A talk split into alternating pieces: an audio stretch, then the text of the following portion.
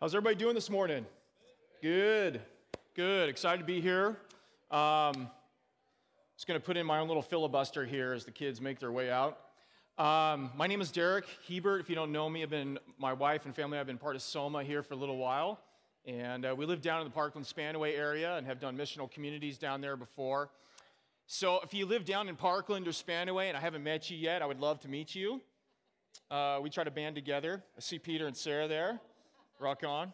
Um, so, um, but I help to uh, teach and preach every so often. I also uh, serve, my wife and I serve with kids, and uh, I'll be helping out with the uh, youth, the new youth program that's going to be starting here at the end of the month. So if you have teenagers, you know of teenagers in your neighborhood, really encourage you to uh, have them check it out and consider it. It's going to be a great time. I'll be a part of that in different ways, and we have couple of middle school teenagers that are going to be a part of it. So um, we're going to continue on in our series in Joshua this morning, and Randy, um, in all his wisdom, asked me if I would tackle uh, a, a, very difficult topic that runs throughout the book of Joshua. It's a very, um, very strong theme, kind of an undercurrent, and in some ways, you might even look at it as the underbelly of Joshua and some of Israel's history. And so, we're going to look at this theme of conquest and um, what some people might call holy war. Um, and so, right away, you can tell, I mean, this is kind of difficult to even think about uh, as Christians and as the church. But we're going to try to tackle it this morning. And, and Randy said, Well, Derek, you're the seminary nerd. You can handle it. So we're going to do it. Um, no, I'm, I'm up for the challenge. It's going to be good. So I want to start with this. In the 13th century, actually, you know what? Let me pray first. Let me pray. Uh, let me pray, and then we'll talk about King Louis. Um, Jesus, thank you so much for this morning, and um, thank you for your presence here with us, your awesome presence as we were hearing about last week and as we go throughout the story of Joshua. Uh, his, his name actually is Yeshua in Hebrew, and that's, that's what your name is in Hebrew, and it means salvation. Means the Lord is salvation. The Lord brings salvation. So we praise you that we're a part of that, that you've saved us for those of us who believe the good news and are seeking to follow you as disciples. We ask for the help of your Holy Spirit this morning as we listen to your word, as we understand this um, very uh, uh, seemingly difficult theme in the Old Testament, especially uh, that our hearts would be open to what you have for us. We, we need all of your help. We need all of your grace. We need all of your power and your conviction uh, from your spirit this morning. So we ask for that. I pray for strength and courage and conviction for our teachers and those who are leading and serving our kids this morning, that you would fill them and protect them from the enemy, and uh, that our kids would be blessed and that they would hear the good news and that they would um, uh, see just a little bit more of how great and good and loving and holy you are. Pray this in your name. Amen. So, in the 13th century, uh, King Louis IX, who's king of France, at the time he launched a couple of uh, uh, crusades against the Muslims in Egypt um, in hope that Jerusalem could be retaken under the church's authority and control. If you know anything about the crusades in the history of the church, in the history of Europe, uh, they were a series of, of holy wars that the church campaigned and, and to do to take back Jerusalem or the Holy Land from you know from the control of Islam, and it was uh, kind of always this back and forth of uh, Islam would take control, and then the church would take control, and then Islam would take it, and then the church would take it. And there's a lot more to it than that, but that was kind of the, the, the general tenor. And then, as well, during those crusades, hopefully, sort of win Muslims and pagans to Christ under threat of the sword. So it was evangelism by extortion, um, which you know isn't the best way to do evangelism.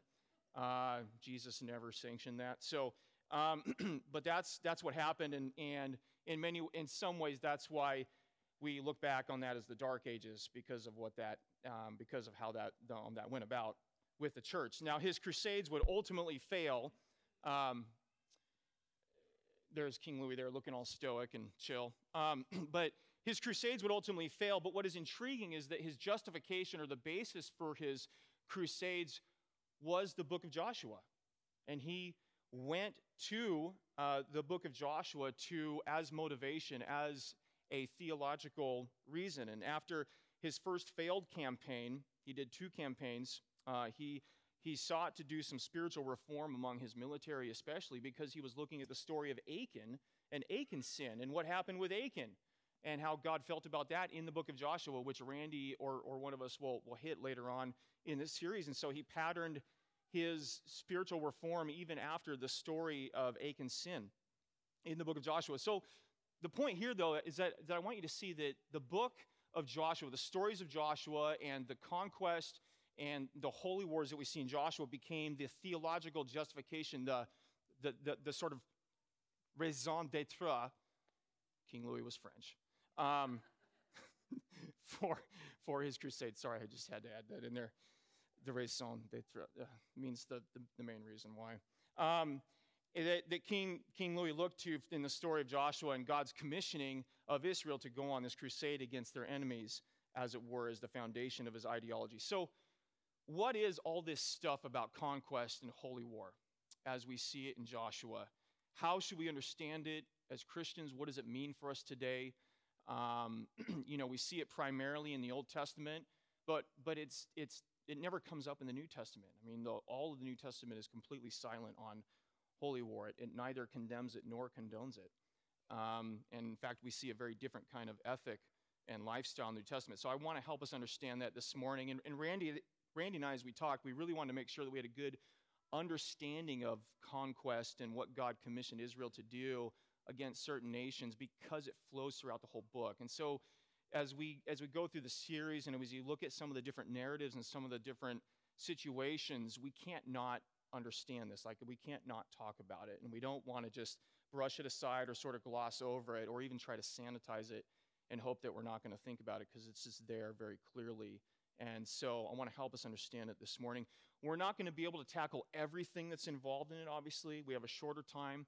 Um, I would encourage you to come and talk to me maybe afterwards or later on at any time if you have more questions or if some, there's some things you're like, you know, I'm just not sure about some of this.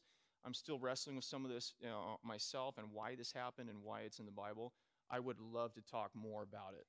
Okay, so we want to be we want to have open dialogue about these things, and so please don't think that I'm force feeding you anything that we're trying to indoctrinate you to make you believe a certain thing about it. It's okay to have some more questions and uh, maybe have a little more, you know, even to, to deal with some reluctance to really uh, grasp it and commit to it. So um, we're going to read through a text here in Joshua 10, and uh, we'll have it up here on the slides. you can follow along. So it starts out in Joshua 10. It's halfway through the book, but I wanted to use this use this text to read from because it really brings out this um, reality of conquest. Starting in verse 34. Uh, it, there's a whole list of, of cities here in the, the promised land as Israel has come in. There's a list of cities that were destroyed uh, by Israel. And so this is what it says Joshua and all Israel with him passed on from Lachish to Eglon, and they laid siege to it and fought against it. And they captured it on that day, struck it with the edge of the sword. And he devoted every person in it to destruction that day, as he had done to Lachish.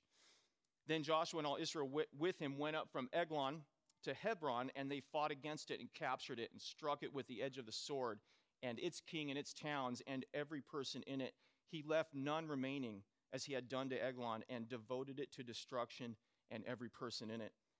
Then Joshua and all Israel with him turned back to Debir and fought against it, and he captured it with its king and all its towns, and they struck them with the edge of the sword and devoted to destruction every person in it he left none remaining. Just as he had done to Hebron and to Libnah and its king, so he did to Debir and to its king. And so Joshua struck the whole land, the hill country and the Negeb and the lowland and the slopes, all of their kings. He left none remaining, but devoted to destruction all that breathed, just as Yahweh, the Lord God of Israel, commanded. And Joshua struck them from Kadesh Barnea as far as Gaza, and all the country of Goshen as far as Gibeon. And Joshua captured all these kings and their land at one time because the Lord Yahweh God of Israel fought for Israel. Then Joshua returned and all Israel with him to the camp at Gilgal. Okay, so told you this was kind of difficult. I went ahead and got and just went for the jugular here, and I'm just you know this is great Monday morning devotional reading.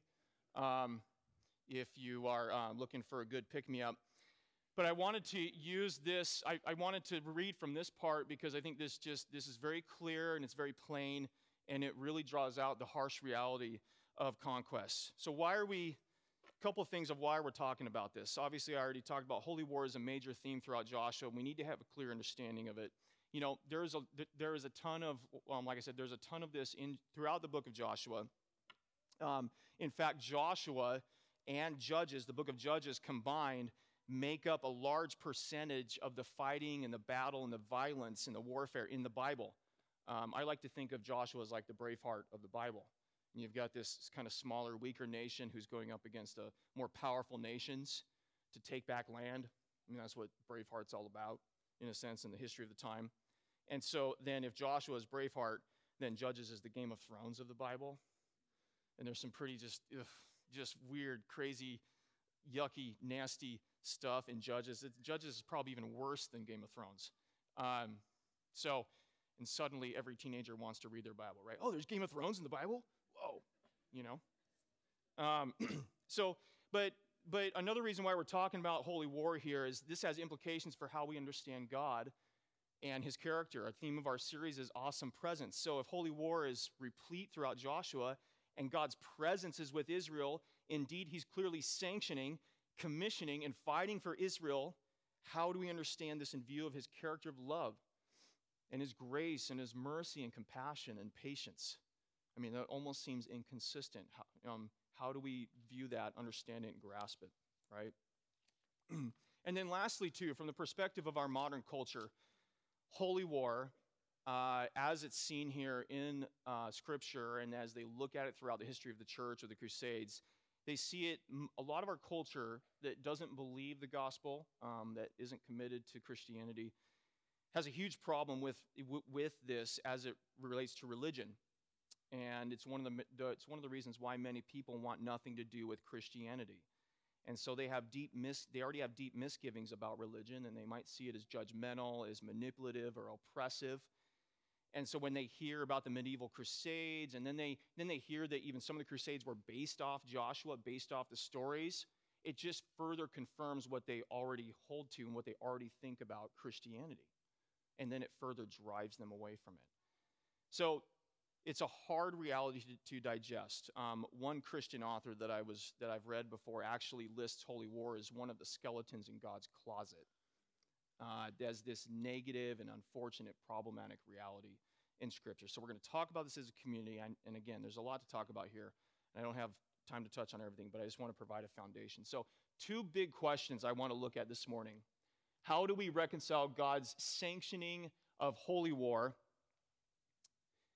with his love and compassion for all people? So, this is a question of his character. How do we reconcile God's sanctioning or commissioning of holy war with also his love and compassion for people? And then, secondly, how do we reconcile God commissioning Israel to destroy their enemies with the biblical command to love their enemies, as we clearly see in the New Testament with Jesus and Paul and all the apostles? Okay, so here's the first point God commissioned, let's move to that, that first point there, um, Andre. God commissioning or uh, sanctioning holy war for Israel to destroy their enemies is because of his justice on specific nations that were violent, oppressive, and idolatrous for a long time. So that, that part about being a long, that it was happening for a long time is really key, and I'll get into that in a second. But the specific nations that we're talking about here are a list of nations, are about six or seven of them. These, these groups of people that were living in the land uh, the Canaanites, the Amorites, the Hivites, Hittites, Girgashites, Jebusites, and Perizzites. Okay, try saying that like 10 times fast. Um, they have, they have, there are these nations that have been actually living in the land for a long time, ever since even the time of Abraham. And, and remember, this is, we are now about probably 440, 450 years past Abraham in the story of the Old Testament, because there was 400 years of Israel suffering and being in bondage in Egypt. Then God leads them out with Moses and they wander around in the wilderness for about 40 years and so now we're at this time right and so they've these these nations have been living in this land for a long time and they've they haven't just been like like living there as just this nice peaceful group of people enjoying the fruit of the land and worshiping no other gods except Yahweh. I mean, they are idolatrous. Uh, they were looked to in history as violent, building this oppressive empire. Uh, there was all kinds of evil and wickedness going on there for a long time that even, even Abraham at the time had to deal with. Right? So, God commissioning Israel to destroy their enemies because of his justice on specific nations that were violent, oppressive, and idolatrous for a long time. And I want to point you to something that's really interesting. Now, this is part of, of Bible interpretation. If you could flip to the next slide there in the text, Andre. Okay, all the way back in Genesis 15, God uh, is making this covenant with Abraham. It's a very classic story here, classic situation. And there's this whole situation where um, God puts Abraham in a deep sleep, and he's speaking to him in, during the deep sleep. And he says, Know for certain that your offspring will be sojourners in a land that is not theirs, and they will be servants there. And he's talking about Egypt. He's foretelling Egypt in the 400 years in Egypt. And they will be afflicted for 400 years. But I will bring judgment on the nation that they serve, that is Egypt and Pharaoh. And afterward, they, will, they shall come out with great possessions. I mean, that's the first half of the book of Exodus. As for yourself, Abraham, you shall go to your fathers in peace. You shall be buried in a good old age. And your people, they shall come back here in the fourth generation. Listen to this for the iniquity of the Amorites is not yet complete. Think about this for a second. This is 400, at least 400 years before Joshua and Israel come into this land with conquest. And God already sees the sin and the evil, the iniquity, the wickedness that is going on. And He's willing to wait 400 years to even do something about it through His people. So note His patience, note His compassion and His mercy, note His willingness to see people repent or to somehow turn to Him and trust in Him as the one true God. But, but we get a sense here of why this conquest is happening, why this holy war is happening, because 400 years earlier, God told Abraham, This sin that's happening in this land, my promised land, has not yet come to fruition. But it will, and then I'm going to bring my people into it. And so, a big part of this then is as he's going to bring his people into it, even goes on to say, when the sun had gone down and it was dark, behold, a smoke, or that's actually verse 18, on that day the Lord made a covenant with Abram, saying, To your offspring, I give this land from the river of Egypt to the great river, the river Euphrates, the land of the Kenites, the Kenizzites, Cadmonites, Hittites, Perizzites, Amorites, Canaanites, Girgashites, Jebusites, all the same people. So, what God has to do then is because of the sin and the idolatry and the oppression that's going on, He has to thrust, He has to evict these nations and get them out so that his people can come in and enjoy the land and take care of it and be the kind of people that he always desired them to be. And I'll get into that in a second. So, God, like a good and righteous landlord who cares about his property, his good property, his good land, uh, needs to evict these nations who have become his enemies, similar to Egypt. Um, except God, God didn't evict Egypt. He actually brought judgment on them, and he even gave Pharaoh in Egypt a chance to repent. That's the purpose of the 10 plagues. God gave them a chance so that he can bring his people into the land according to his purpose and plan. Now, the question might be well, why didn't God just kind of like gently nudge them out? Like, why he didn't just gently push these people out of the land and then, you know, plop his own people into it instead of having to do it with violence and bloodshed and holy war. Well, I've never been a landlord. I don't know if you've ever been a landlord, but when you have tenants that are in a space that aren't treating it very well, okay, it's not that simple, right, Seth? Okay, so it's not that, it's just not that simple to say, can you please leave? Like they're not gonna leave, right, when you tell them, okay? They're not just gonna leave quickly and quietly. they're usually gonna put up a fight or they're going to try to play the system, or they're going to do something because they don't want to leave. Like they have their space and they're just doing whatever they want with it. They don't want to. They don't want to leave and find a new space. You think these nations are going to be like, oh yeah, sure, God, yeah, you're the one true God. Yeah, we'll just leave. I, I know we haven't really treated this space very well. We should probably get going. No, that does. It never happens like that. I mean, every story I've heard from being a landlord, when you have hard tenants, difficult tenants, they never want to leave right when you tell them. Okay, You have to apply force and you have to apply some pressure. And it's the same thing here. These, God knows that these nations are going to fight back and they're armed to the teeth. They're, an, they're oppressive empires. Their cities are heavily fortified. They, they're bred for military action, unlike Israel. Okay? So it, it requires more than just a simple eviction notice. So God enacting his, God enacting his justice here um, by destroying evil and wicked people is uh, this isn't actually something new um, at this point in the biblical story, right? If you look in Genesis, we saw it with the flood. Uh, we saw it with Sodom and Gomorrah on a local level at a city. So the flood was global. Sodom and Gomorrah was a city. You see it with Egypt, obviously, with uh, on a national and regional level. And then, and then even God applying His judgment um, and uh, applying uh, you know, his wrath and his anger on sin, his justice on sin and evil, even happens with his people later on in the Old Testament, as we so well know, unfortunately. It even starts, even happens right in Joshua with Achan. We'll get into that. It even happens uh, continually in, in Judges, Samuel, Kings, and all throughout the prophets. And yet, all through, all through these situations, flood, Sodom and Gomorrah, on certain, in a certain sense, Egypt, God still shows, He still exhibits compassion and grace and mercy and patience because He wants people to repent. I mean, that's the New Testament. God's kindness leads us to repentance. His patience with you leads you to have an opportunity and a chance to have a heart change and, and to repent. And it's always been like that with God. But at the same time, He still takes sin seriously, and He will not allow sin, especially evil and oppressive sin that is hurting others around him, he will not allow that to go unchecked. And we want to be able to trust a God who is just like that. We need to. We have to be able to trust a system of justice that's going to take care of those things, right?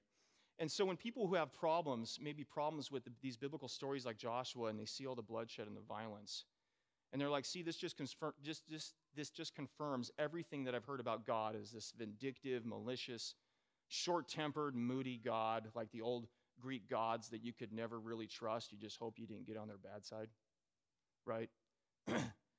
like, I, I don't, I, I don't see that. I mean, my, my response to those concerns is like, I don't, you're right, I don't believe in that God either. I don't. That's not the picture of God I see in all of Scripture.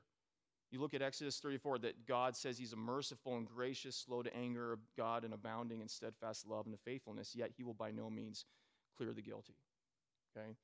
And then my second response is I, I would say, you're, you're right. I don't believe in that kind of a God. That's not the God I see in Scripture. My second response is, have you, have you read the whole Bible?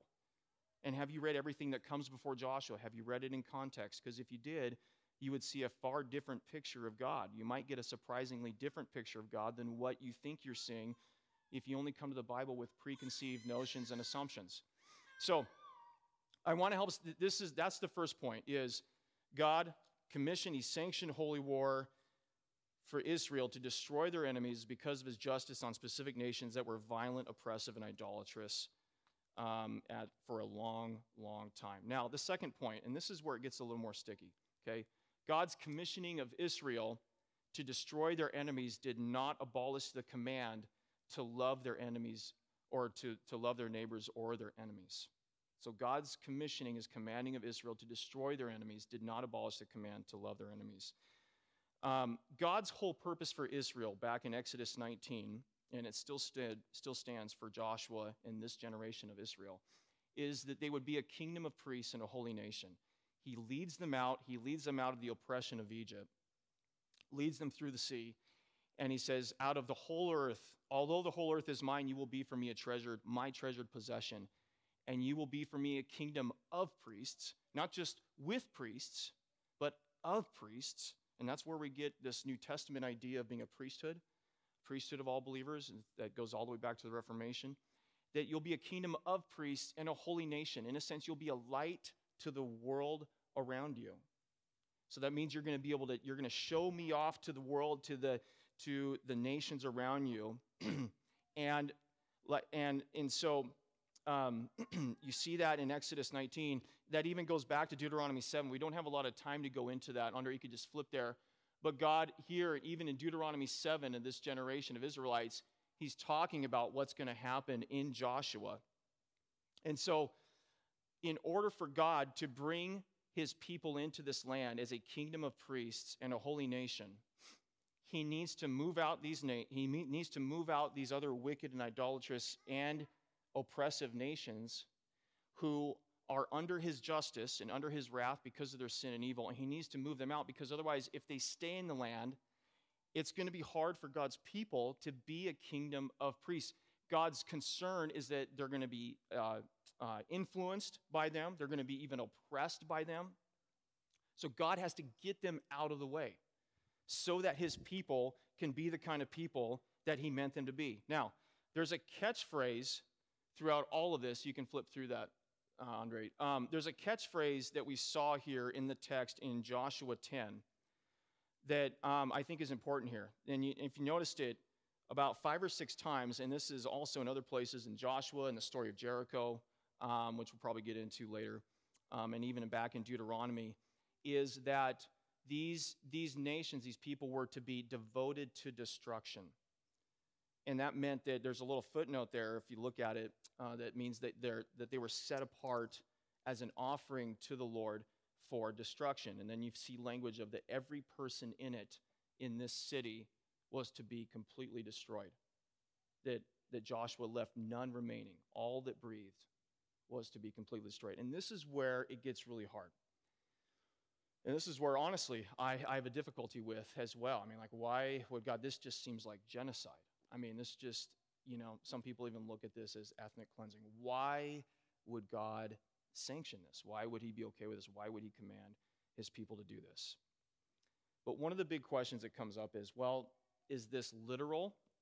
Like, is this literally all people are to be completely wiped out from these nations so that there's, there's none left of the, these nations, like they just go extinct?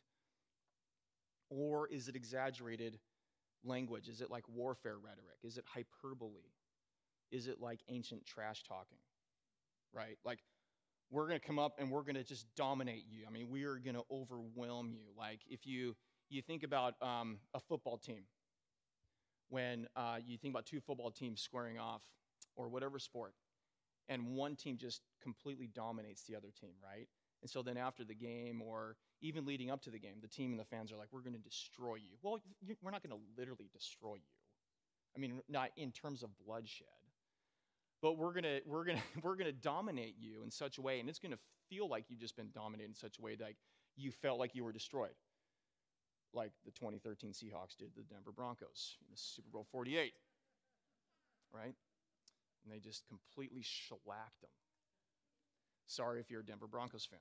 Um, So many scholars think that, that this was exaggerated warfare rhetoric, like it was ancient uh, trash talking. Um, and some scholars even, would even say that these cities, because they were heavily for, uh, fortified, they, they, they encapsulated in them mostly military personnel. And so uh, Israel came in and Joshua, by the help of God, by the power of God, even in, even in a, a city like Jericho where they just do this crazy, weird um, warfare strategy, and Joshua and Israel come in, and, um, and it's only the, the, the military guys, it's the king, it's the leader, it's his armed men that are completely destroyed, but the women and children are able to flee so that there's little to no collateral damage. Right? So that's what, that's what some scholars would say. And then, of course, they would go the route of, well, this is, is just exaggerated uh, ancient trash talking, and um, this this didn't mean completely, literally everyone was completely destroyed. Others might say, well, you, we have to be honest about the biblical text here. It does seem pretty clear in here and in other places in Deuteronomy, leading you know that's foretelling this, that's commanding it, and in some of the other stories of Joshua, that everything and everyone was to be devoted to complete destruction. Uh, to show no mercy, Deuteronomy 7 talks about that. Every person in it leave none remaining, all that breathed, because the concern was, is that if there was anyone left, that those people would influence and sway Israel into idolatry. And we see some of that later on in Judges. Well, I'm going to say this. I'm going to say I think it's all of it. And here's what I mean by that I think it's both, it's literal and it's exaggerated. I think it's literal in that God had a specific plan of judgment and destruction for certain nations, as we saw, because of their idolatry, and that they had fortified cities that needed to be utterly wiped out. That Jericho, and all its walls, just needed to crumble, and that no survivors were left. And I think that's I think that's unfortunate. I think it's literal. I think if there was women and children that were in those cities, unfortunately there was collateral damage. Now, I don't think that this in, in affected every inhabitant of the land. I think it just was in those cities because Israel needed to take out those, God needed to take out those cities. Otherwise, those cities completely could uh, oppress Israel. At the same time, I don't think this was genocide or ethnic cleansing because it didn't involve everyone in the land. And even in the story of Jericho, you have Rahab and her family that were left as survivors because they helped Israel.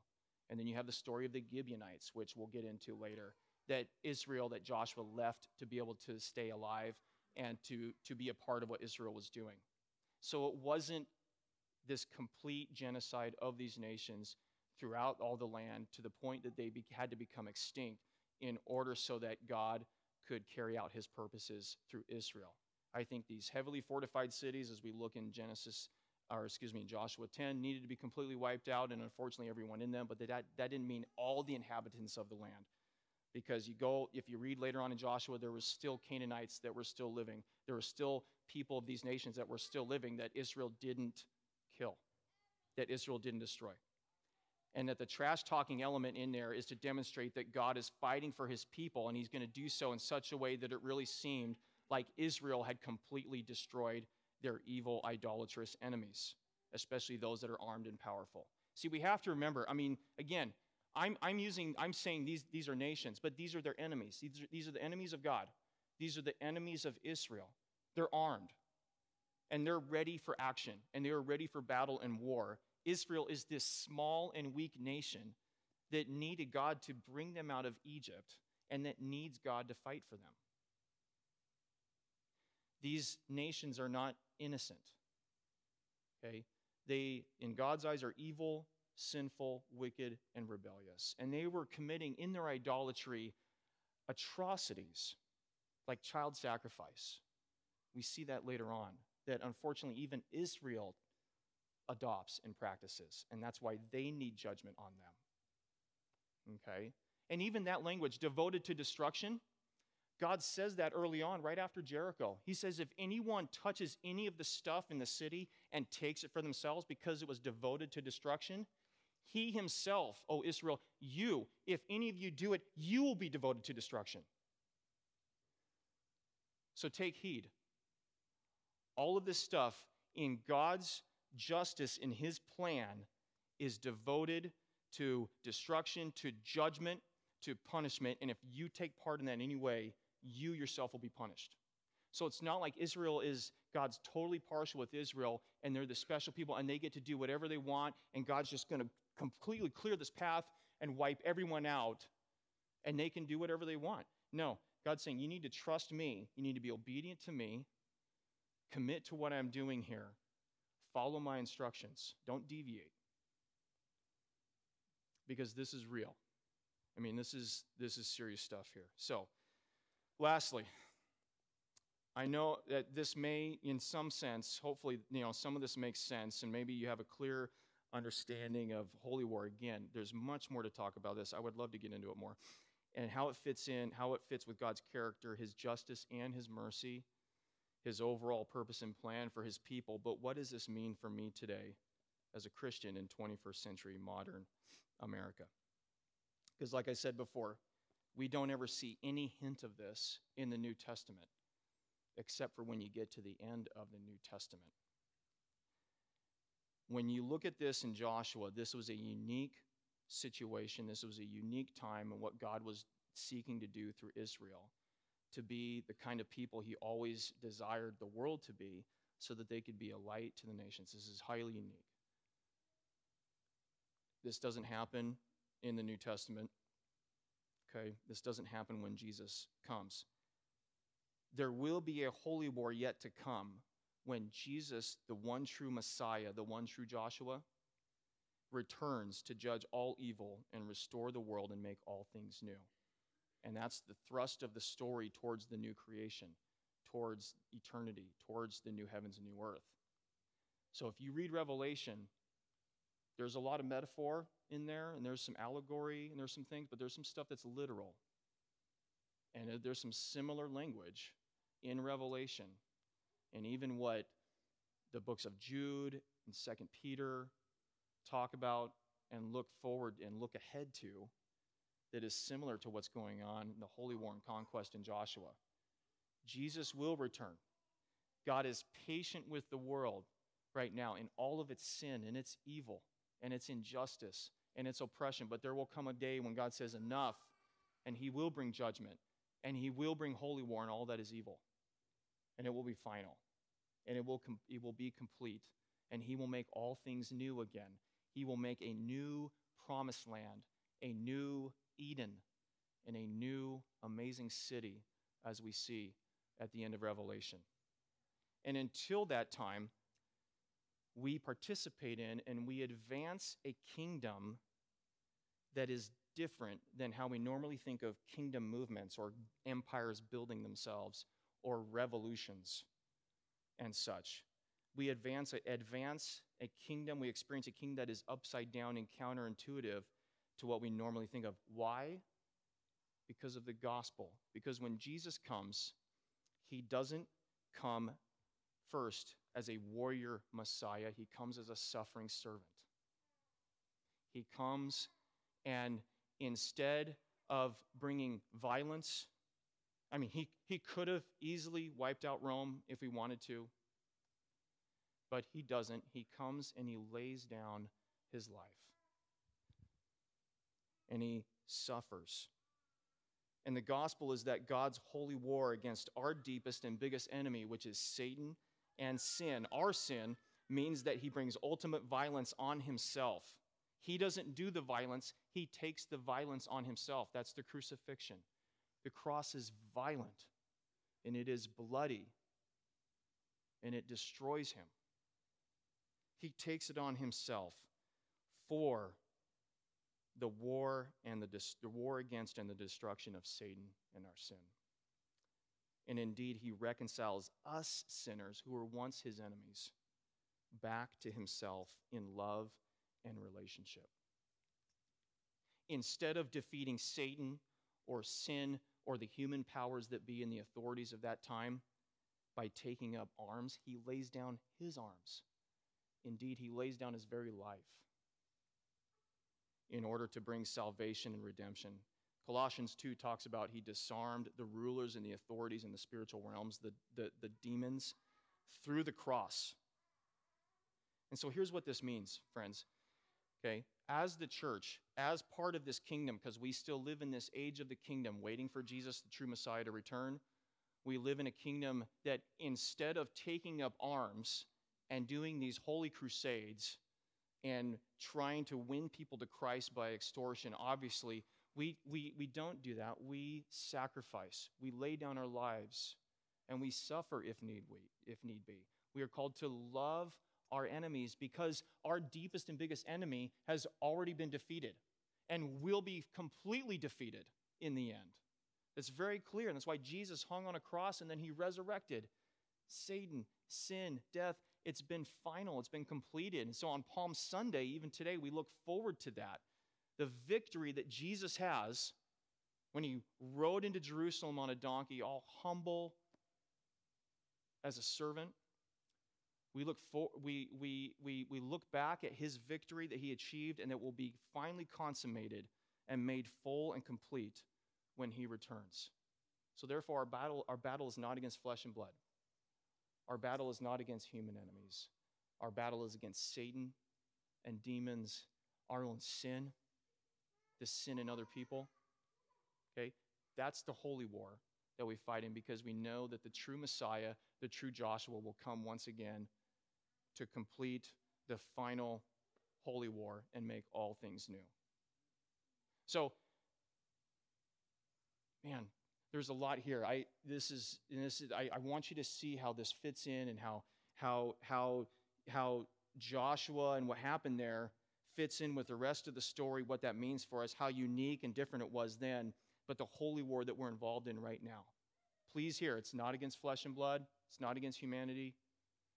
It's against it's against the oppressive and spiritual powers and evil that happens through Satan, his demons, and through our own sin that we can we can um, war against and fight against because we have the gospel, because of what Jesus has already done. Right? All right, let's pray.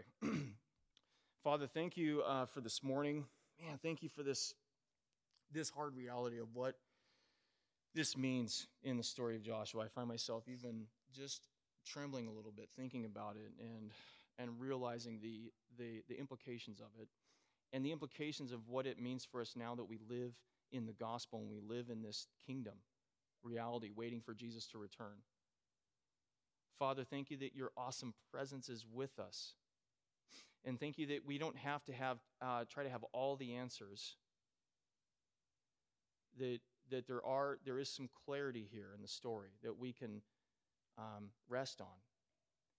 And I ask that uh, for any of us who are still struggling with this and wrestling with it, that uh, you and your grace and your um, and your insight and your power through your spirit would give us greater insight or give us greater faith to trust you and your character and who you are um, and that, that we would be honest about uh, who, who we once were as sinful enemies of you. And we would that much more look to the cross and the resurrection and our reconciliation with you, a holy God, a just God, who is yet extremely merciful and gracious and patient, compassionate. Thank you. Thank you that we can rest on that. Thank you. Praise you, Jesus. In your name. Amen.